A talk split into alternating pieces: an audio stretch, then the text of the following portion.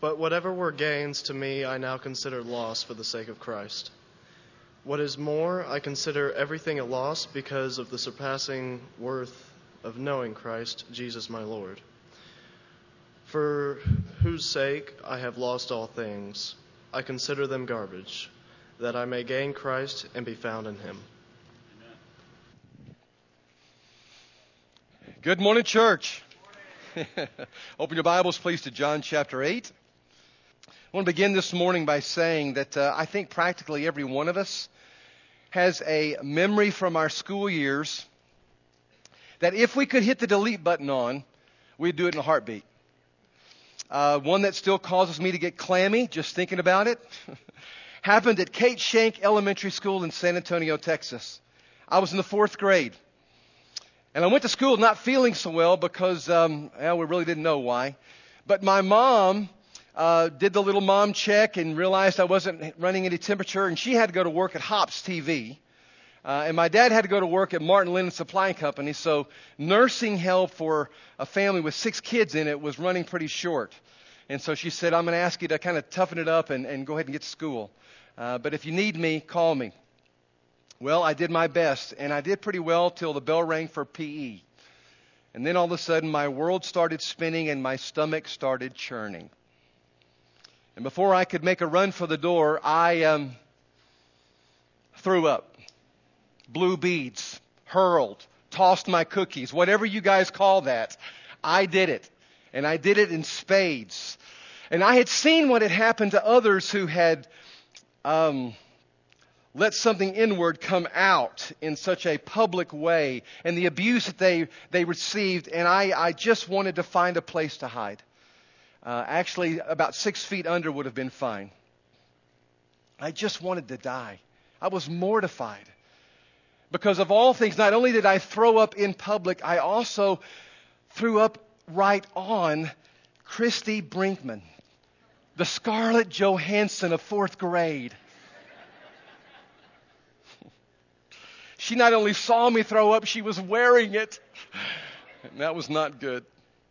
So I just thought, go ahead, get the tattoo ink and just put the loser sign right on my forehead because I was never going to hear the end of it. And I'm guessing this morning some of you have been in that situation. Maybe different, the circumstances weren't quite the same. But something happened when you were younger preventable or not preventable, that you wish you could just go back and hit the delete button on and just take it out of the timeline of your life. When all of a sudden you were not just part of the circus of life, you were center stage. And it wasn't because somebody was applauding, it was because somebody was laughing, or because somebody was mocking. But they were, they were not looking up to you, they were looking down on you. And if you can relate to any of that, then you can relate to this last loser in our series of lessons that I've been calling The Biggest Loser. And you can relate to a lady in our, our story this morning who um, wasn't center stage because of an act of nature. She was called to center stage because of an act of adultery. If you got your Bibles, open up to John chapter 8, would you? John chapter 8. When you turn to John chapter 8, you cannot miss this lady who is outed any more than my outing in fourth grade class back at Kate Schenck Elementary.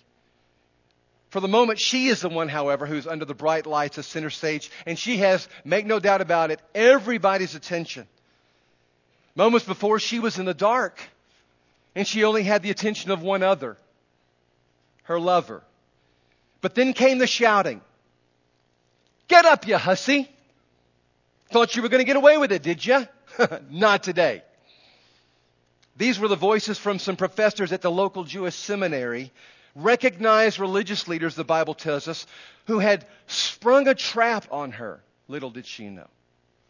And what followed was a series of slamming doors and throwing back the curtains and pulling off the covers, and she was slapped. Not with calloused hands, but I promise you with callous words. Shame on you. Pathetic. You're disgusting. And she barely had time to cover herself before she was marched down the street in a blur. As this pious posse of priests moved through some narrow streets. Dogs yelped, roosters ran, women leaned out the windows, mothers snatched their kids off the path, merchants were peeking out the doors of their shops, all to see the latest session of the local Jewish Supreme Court who was acting today as both jury and judge. And you could tell the verdict was obvious because of their crossed arms and their stares and their glares. And to complete the shaming process, they decided to introduce her to the temple's morning men's Bible study. Here's what the Bible says. Early the next morning, Jesus was back at the temple again. And the crowd soon gathered, and he sat down and he taught them. And as he was speaking, the teachers of the religious law and the Pharisees brought a woman that they had caught in the act of adultery. They put her in front of the crowd and said, Teacher, this woman has been caught in the very act of adultery. The law of Moses says, stone her. What do you say?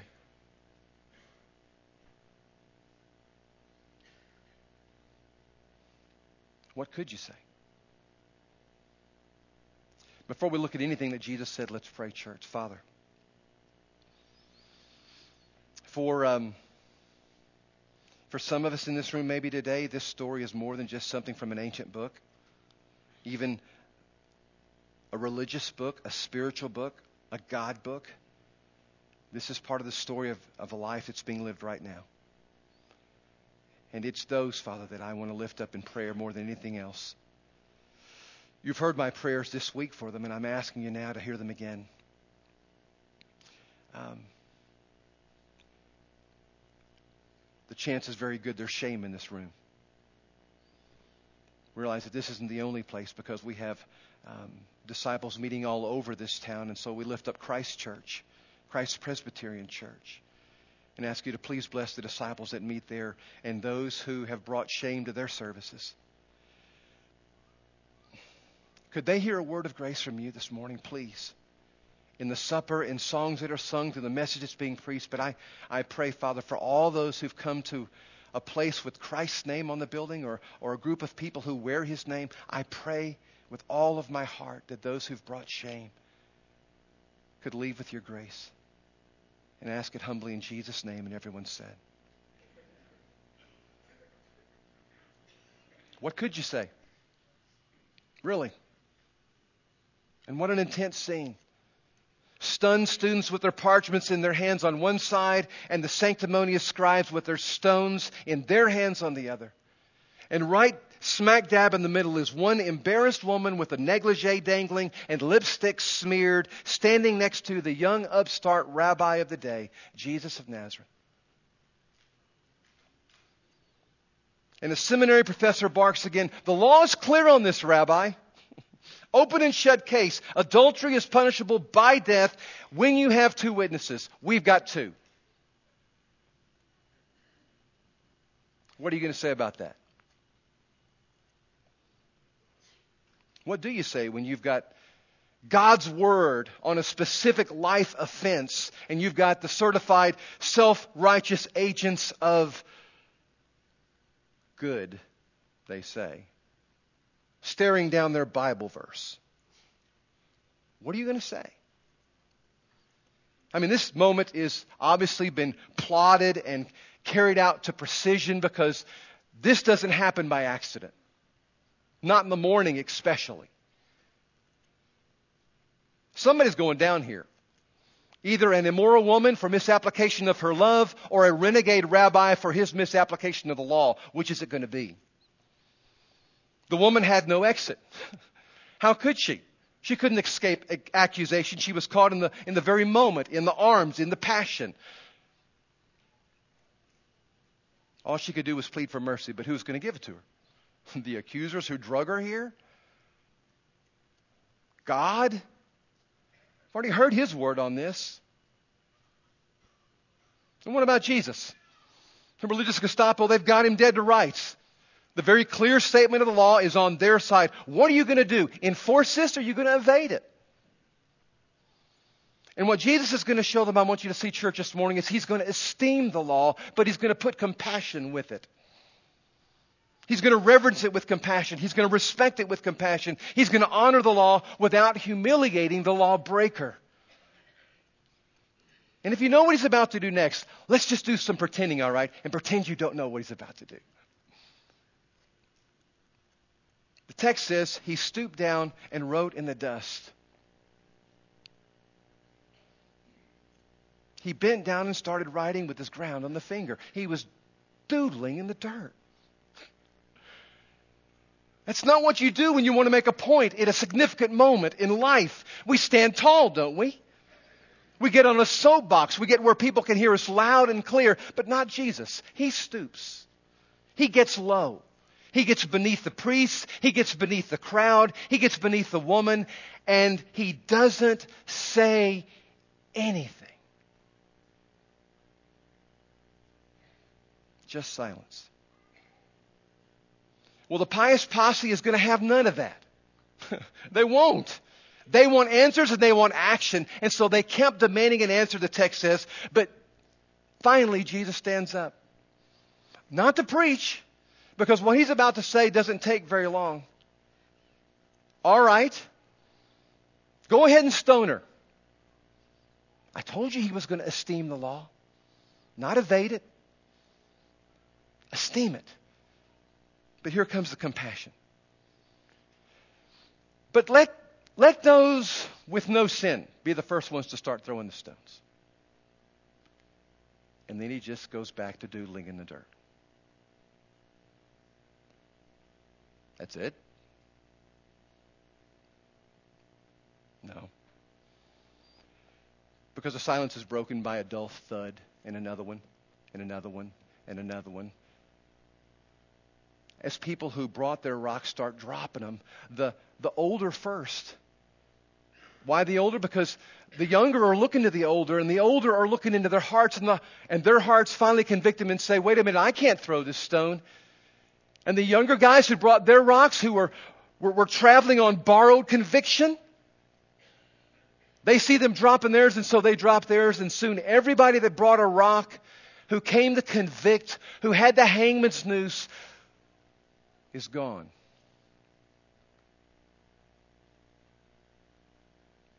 And it's just Jesus and the woman standing there. Just the two of them. Well, is that it? No. You know the rest of the story. Jesus isn't done by a long shot. And you know what? I think we're all glad. Because what this woman has been involved with is wrong. Not just wrong in the right or wrong sense, the black or white sense. I mean, it's, it's adultery. That's hurtful. It's going to be hurtful to somebody. It's already hurtful to somebody. And so something's got to be done with this, and Jesus is going to do something with it.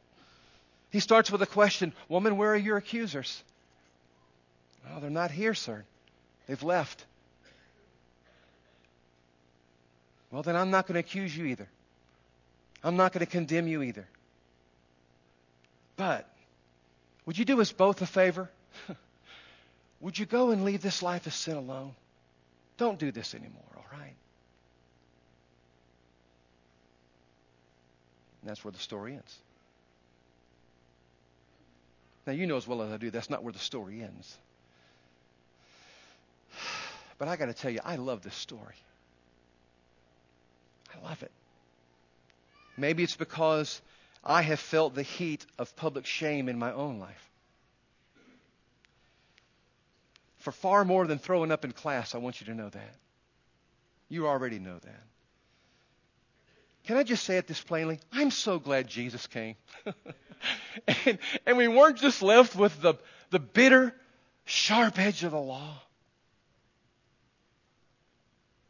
I'm so glad that I serve a God of grace who doesn't excuse sin, but forgives it and then promises to redeem those who've been destroyed by it. And if you needed to be reminded of that kind of grace, I want you to know you're in the right place. You may not have known it, that this is going to be the text for the day or the message of the day, but it is the message of the day, and I hope it's a message always for this church. Because while God might not be able to instantly remove the sting that comes from the shame of your sin. I promise you, He can offer you absolute grace to cover every ounce of it and the hope to redeem it. Here's the first lesson that I want you to take away from this particular loser that we conclude this series of lessons with. And it's this while our sins are forgivable, they are by no means excusable. And you know, I think there's a part of us that all want to say, well, okay, good. While our sins are forgivable, they're by no means excusable. We only know this lady by this one phrase, the woman caught in adultery. How'd you like to have that tag on your life? How'd you like to have that moniker on your life? How'd you like to have that tattoo on your forehead? The scarlet A is just another L. It's another loser in life. How'd you like to have your sin tattooed on your life? Some of you don't have to stretch your imagination to, to try that one on, do you? I don't. Neither does King David, the adulterer. Neither does Judas, the betrayer. Neither does Peter, the denier. Neither does Jacob, the deceiver. All committed sins that I believe that God, by His grace, covered. Didn't erase the connection of that sin to their names, but He covered them. He graced them. He restored them. Your sin's been forgiven. You've been healed by His grace, but that stain still remains on your name. Stealer, dealer, quitter, embezzler, molester, prisoner, liar, adulterer. Although the shame of sin has been taken away, the scars are still there. And you know what? For those of us who have them, thank you for the reminder of the change you've set us free from. Thank you. So that I never get on my high horse and think I'm above that. The time that it happened, I thought I was above it too, but I wasn't. While our sins may be forgivable, they are by no means excusable. And that's why God never takes sin lightly. How can He? It destroyed His relationship with the first man and woman when He created them. And it continues to destroy men and women today that He's created. It destroys the relationships that He hoped that they would enjoy while they were here on the, the face of the earth He created. Just this week, I prayed over relationships. A horrible sin was committed between a husband and a wife, and it's, it's tearing it apart. I got off the phone yesterday with a family who is having to endure a decision a teenager made with a girl in the youth group. And now not only has it cost them thousands in bail money and thousands in lawyer money, they can't even pay their rent. And they can't even go to their church because the girl was involved with their youth group. And so for legal reasons, he can't even go to church. And so this family's been ostracized from their cash, from their church, from their reputation, everything. Because of a stupid decision made in an evening. what sin does. And they are so ashamed. And they're so broken. And that's why God takes your sin so seriously. That's why he says in Romans chapter 3 and verse 23 the wages of sin is death. Something always dies. Maybe not literally, like the air stops and the, and the line goes straight and the mortician's called in. Maybe not literally, but something dies. A reputation dies. Innocence dies. But sometimes people do die. I think finally, our culture, I shouldn't say finally, I should say maybe our culture, is starting to get a little bit tired of having no moral absolutes. It's starting to wear thin on some people because when you start hearing the media say some things that almost sound like they were said in a church, then you know, maybe, just maybe, that this, hey, you do what you want to do. As long as it doesn't bother me, I'll do what I want to do, and we're just all cool, right? Ted Koppel, who's known famously for his Nightline that aired on ABC for many, many years, now works for NPR and also the BBC. And you know what I think? of all the journalists, and I don't know many of them, I haven't followed many of them, but he's tried to keep as neutral a stance, I think, to the news as, as any that I've seen. But he came out of the corner of his neutrality one day when he was doing the graduation ceremony at Duke University, and here's what he said We have actually convinced ourselves that slogans will save us. Shoot up if you must, but use a clean needle. Enjoy sex whenever and with whomever you wish, but just wear a condom. And then Ted Koppel brought it home. the answer here is no. No. Not because it isn't cool or smart or because you wind up in jail or dying in an AIDS ward somewhere, but simply because it's wrong. Because we spent 5,000 years as a race of rational human beings trying to drag ourselves out of the primeval slime by searching for truth and moral absolutes. And I love this line. In its purest form, truth is not some polite tap on the shoulder, it is a howling reproach. What Moses brought down from Mount Sinai, he goes on to say, was not the ten suggestions. and thank God he didn't say suggestion, because he said commandment, and we just went, well, no, it's a suggestion. What would we have done with it if he said, here's the ten suggestions? They're not suggestions. Truth isn't optional with God. Where you have sex is not optional with God. Respecting your parents, not optional. Being grateful, not optional. Rest, not optional. It's all in those ten and more. Why? Because every time we make choices outside of those we think are optional, death comes in some form or fashion. Somebody dies. Innocence dies. Financial saneness dies. Character dies. And none of that's excusable. Forgivable, yes, but not excusable. I love this illustration. A young farmer had a son who was about to do him in. I mean, the son was just driving him nuts with all of his little rebellious acts. He tried spanking him, he tried keeping him busy, he tried praising him, he tried everything, but the little boy just stayed in trouble, it seemed.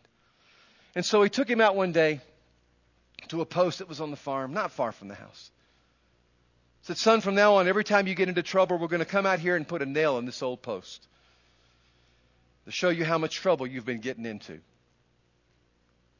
And for every good thing that you do, every time that you're helpful without being asked, every time you do what you've been asked without complaining, every time you speak to your mom and dad with respect, every time that you treat your brother or sister with some act of kindness, we're going to remove one of those nails, all right? Well, by the end of the first day, it was looking like dad needed to get another post. He was starting to think that maybe this wasn't such a good idea afterward. But after supper, Dad looked out the window and he could see his son at a distance staring at that post and all the nails that were driven into it. And Dad thought, maybe. And the next day, Mom and Dad had never seen such a good little boy. And there were more nails that were added, but twice as many were taken away. And by the week's end, just before lunch, the very last nail was removed and the post was completely empty. And dad looked at his son and he was expecting to see a smile, but instead he saw this huge frown. And when asked why the long face, the little boy said, Because the post is so ugly, Dad. Can't you make those holes go away? And father said, I guess I could, but I'm not. Because that's a problem with sin, my son. That's a problem with disobedience, my son. Remember when you broke your mom's plate because you were playing with the ball in the house. We're told not to do that, right? Well, she can't replace that plate. That was her great grandmother's plate. They don't make those anymore. Remember throwing rocks at the cat? You just want to see if you could hit her? Well, you hit her. And you didn't mean any harm, but it happened. And now she's only going to be able to see out of one eye the rest of her life. You didn't mean that. But there's a hole there. When we make bad choices, we be forgiven of them, Dad said. But being forgiven doesn't remove the damage your bad choices trigger. Wow. What a powerful parable. Jesus may have forgiven this woman, but he doesn't intervene in the fallout her sin causes. I don't know whether who she was about to sleep with was her lover and she was married or he was married, but, but the sin is defined as adultery. Man, I've never known adultery not to, to just ripple with huge, huge destruction. Jesus doesn't stop that. Doesn't stop attached to her name. We don't even know her real name. The woman caught in adultery doesn't stop that from being tattooed to her life story. Maybe you've experienced the same thing. God can take away the shame from check fraud, but He doesn't take away the jail sentence. You serve the time. He may give you back your driver's license. The DUI has been served, the time's over, but you may not get back your liver like, like you once had it years ago. He may restore your place in your family, but he cannot restore the trust of your family. You may not ever get that back. They've forgiven you, yes, but trust you? Mm-mm. Sin's that ugly, my friend. And that's why the price that was paid for you was so high. Which leads us to the second truth from this loser this morning. Though sin is excusable, it is absolutely forgivable. because of another post. It had some nails driven in it. And on that place, the Son of God Himself said, Give me your sin. I'll take it and I'll trade you my righteousness for your sin. And He did that there. And we don't ever want to forget it, so we share in the meal that our boys led us through a, a few moments ago and did a great job doing that. But they led us through that to remind us. Our sin caused that. It was inexcusable, but it was absolutely forgivable. And that righteousness that He extends to us is absolute, completely covers us, reestablished the relationship that we have with our Father, enabled us now to be filled with the other part of the Godhead, His Holy Spirit, and to live out the dreams that He wants us to live. That's why they call it good news, amen? But it's an ugly post. And it still's got some holes in it. And we need to be reminded of it. But I'm still thrilled that Jesus was willing. Here's what he says in Romans chapter 5 about that event. God's love has been poured out into our hearts through the Holy Spirit who's been given to us. You see, at just the right time. When we were still, here's a key word, powerless. Christ died for the ungodly on that old post. Very rarely will anybody die for a righteous person. Though for a good person, someone might possibly dare to die. But our God, demonstrates his own love for us in this that while we were sinners, Christ died for us.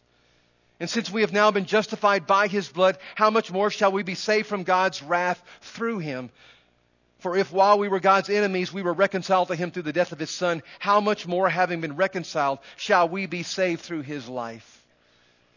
Nutshell version of that? Didn't deserve it. Didn't even have the capability of reaching to him for it but by His grace, He gave it. His love.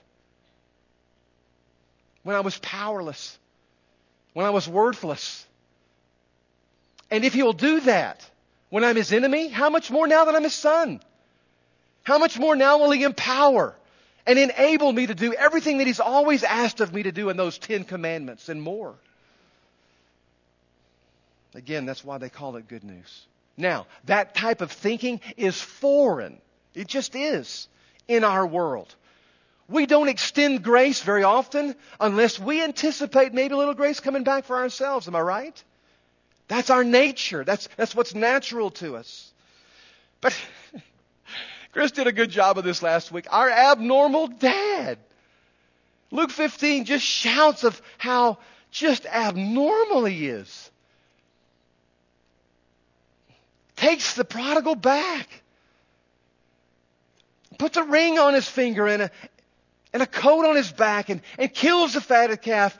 He's nuts with love for this kid. And he's a little bit touched actually because listen to one of the scriptures that come out of that text. He's a dad who rejoices more over the one sinner who repents than over the 99 kids, the 99 righteous folks who don't need anything to repent over. That's crazy. That's touched. Nobody does that here. Yeah, he does. My father does that here. My father does that here, and he is so abnormal. Get used to it. And let's start looking like that, all right, church? That's what he's calling us to. Which brings us to the third implication God doesn't accept penance, but he does expect repentance. with this new lease on life that He's thrilled to give you, that He delights, the Scripture says, to give you, that he, He's throwing a party to give you a second chance at. Three times He does that in Luke 15.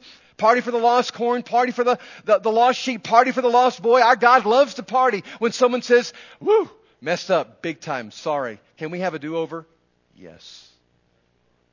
Yes. But I expect better. Not penance, but he does expect repentance. You say, well, what's the difference? I told this story a few weeks back about my dad catching us in the flower bed using my mom's spoons from the house. Remember that? How I got the spanking for it? Not because I used mom's spoons, but because I lied about who got those spoons. Well, invariably, when I tell a story, someone has a better story in this church for some reason. And he met me out in the, in the, in the, uh, uh, the foyer out there. And Ronnie said, Ronnie knew, by the way, your story reminded me of when my four year old, my oldest boy, was caught digging in his mom's flower bed. Came home one day and there he was digging away, huge hole. And he had laid all of his mom's freshly planted flowers to the side in a heap. Ronnie said, I walked up and said, What are you doing? And he said, building a swimming pool.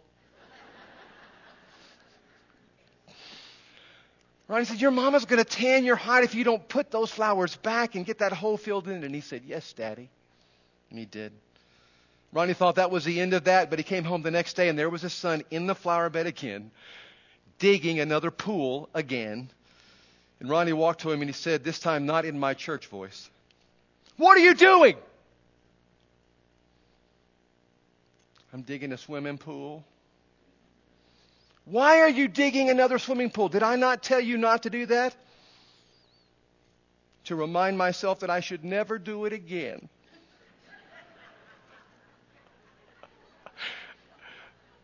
He's digging another pool to remind himself to never do that again.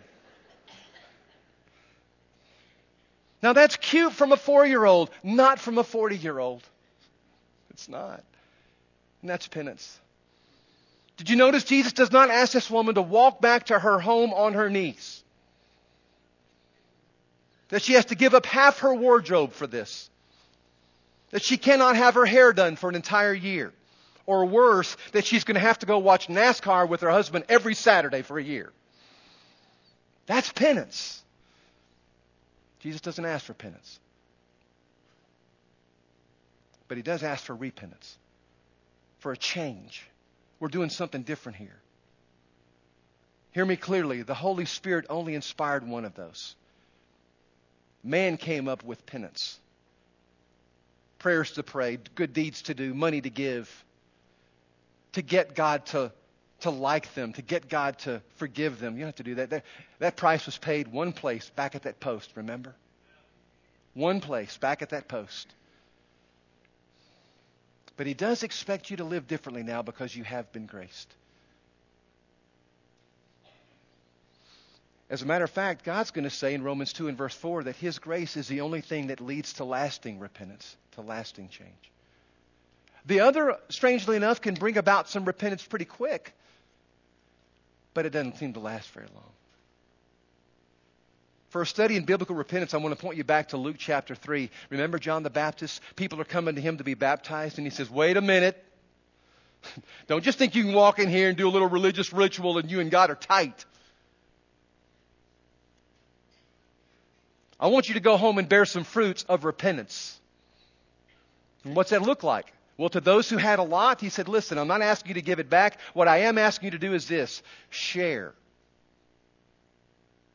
Don't take it back to the store. But if you've got two coats, then you give to someone who doesn't have one. Well, what about us? They were tax collectors working for the government. Uh, you know what he's going to say here? You need to give back that money that you extorted from those people. He doesn't say that. So from now on, don't you take any more than what's your legal amount to take. Soldiers, what, what, what are you supposed to do? Well, I'll tell you what you're supposed to do is quit, quit using your power to leverage it against other people's things their time, their, their money, their possessions. Now, you be content with your own wages from here on out, all right? Do you notice something about all those statements in Luke calling them to repentance? It's, it's forward looking through the windshield, not rear view looking in the past. So God's saying, come on. Let's let go of this sinful stuff, all right? Let's move on. Practically for us, when Jesus says to each of us, go and sin no more, some of you dads who made some commitments on the retreat this weekend, he's not saying, listen, go home and I want you to clean gutters and I want you to scrape that driveway with just a toothbrush and, and I want you to and start filling in all these things you're supposed to go do because you just haven't been the husband you needed to be or the, or the dad you wanted to be. That's penance. But he's not against you picking up a mop and helping to clean something that needs to be cleaned anyway. Because that's that's what a good husband would do. He's not against you going to throw a lure with your son instead of watching some pro do it on television for the 90th time. Teenager, the same goes for you. You may have blown it and been disrespectful to your parents again, broken their hearts again. You've been more of a burden than a blessing again. God's not asking you to get the toothbrush out and to mop the kitchen with that. But you could offer to help mom with the mopping. I don't know why I'm talking about mopping so much. It's really not even in my notes. Some woman saying, The Spirit's nudging you, son. The Spirit's nudging you. But you could do what you could do in that house to let your parents know, I'm grateful I have a house. We don't do penance at the Kerrville Church of Christ. You bring your jealousy, you bring your gossip, you bring the lust, you bring your selfishness, you bring your pride. You bring that to this place here. You're not going to have to leave with a work assignment to work that off. That's penance. We're going to invite you to bring it to a cross, back to that post, all right? And Jesus says, Thank you very much. I'll take that. And I'll give you in exchange for that my righteousness. Now, get out of here and go do better, all right? Is that not just fair? Is that not just good? I mean, as a dad, I expect my kids to do better. But I don't withhold my love because they haven't performed well. And some of you walked in here today and you've not just performed well, you have blown it big time. And if we put it up on the screen, you would just melt. Good. I'm glad you brought it here today. Now, Will you leave it? We're going to have some guys standing here in a few moments. And I'm going to invite, if you don't mind, our, our prayer partners to please take their positions in just a few moments, right along with our elders. Because if there's something you walked in here with today, or there's somebody in your family right now that is struggling with this shame thing, please, can we pray for that to be broken? It, it's brutal. It's brutal. And the only thing that can change shame into something you can live with is grace. That's all. And so we're going to pray powerfully for your own life or somebody else's life in your family that's in desperate need of it. Please, could we do that? But God's going to ask us to leave, leave out of here better people for His sake, for His glory. And here's one way you can do that you can share this good news with somebody else. you can. You really can do that. Instead of the next time you hear something that, man, you, you dipped into, did a little bit of, tried on for size, and it brought some major pain in your life, it comes to within earshot, and instead of, instead of just going right on by that, you pull that car over right next to their car and you say, Can I tell you my story? And how Jesus led me through that. And I don't ever want to go back there again, but I want to, I want to, sh- if you don't know where you can have that forgiven and where you can have that changed and redeemed. Can I, can I haul you to a place? See, if there's one thing the Pharisees did right that day, it was to haul this lady to Jesus. they didn't do it with, with good intentions in their heart. But could we at least learn from those losers something today?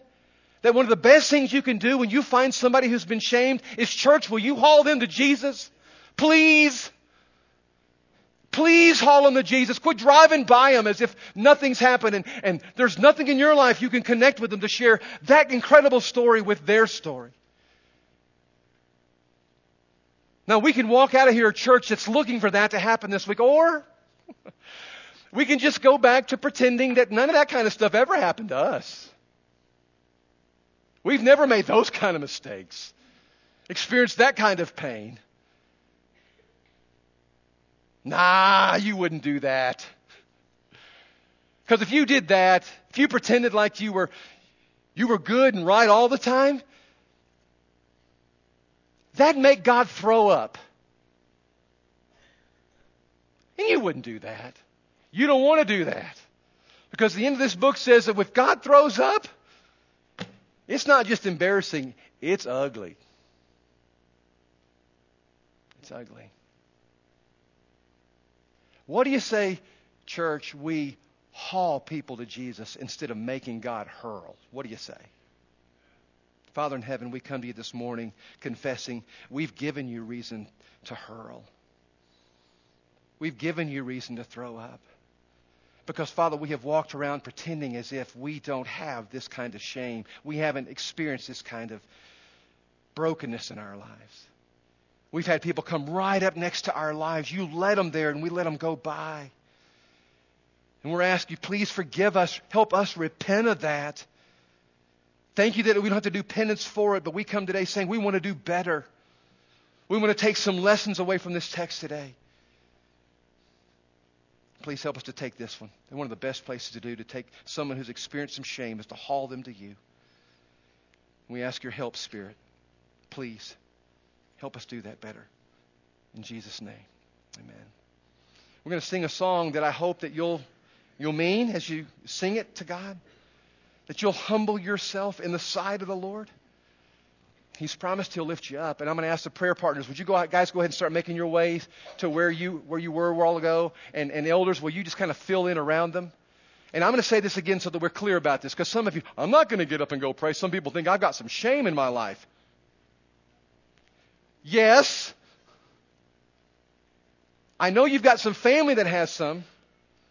Please don't leave here without asking God's grace and mercy to be poured out on some of that shame in your family, for yourself, because that's what we're here for. We are family. We're a family of losers. Amen? Who are connected to the greatest winner of all time, but who was first the greatest loser of all time. And we've been celebrating for five weeks, and now we want to leave here committed to this. We will lose so that other people will gain. Because he lost so that we could gain. If you believe that, let's stand and let's sing.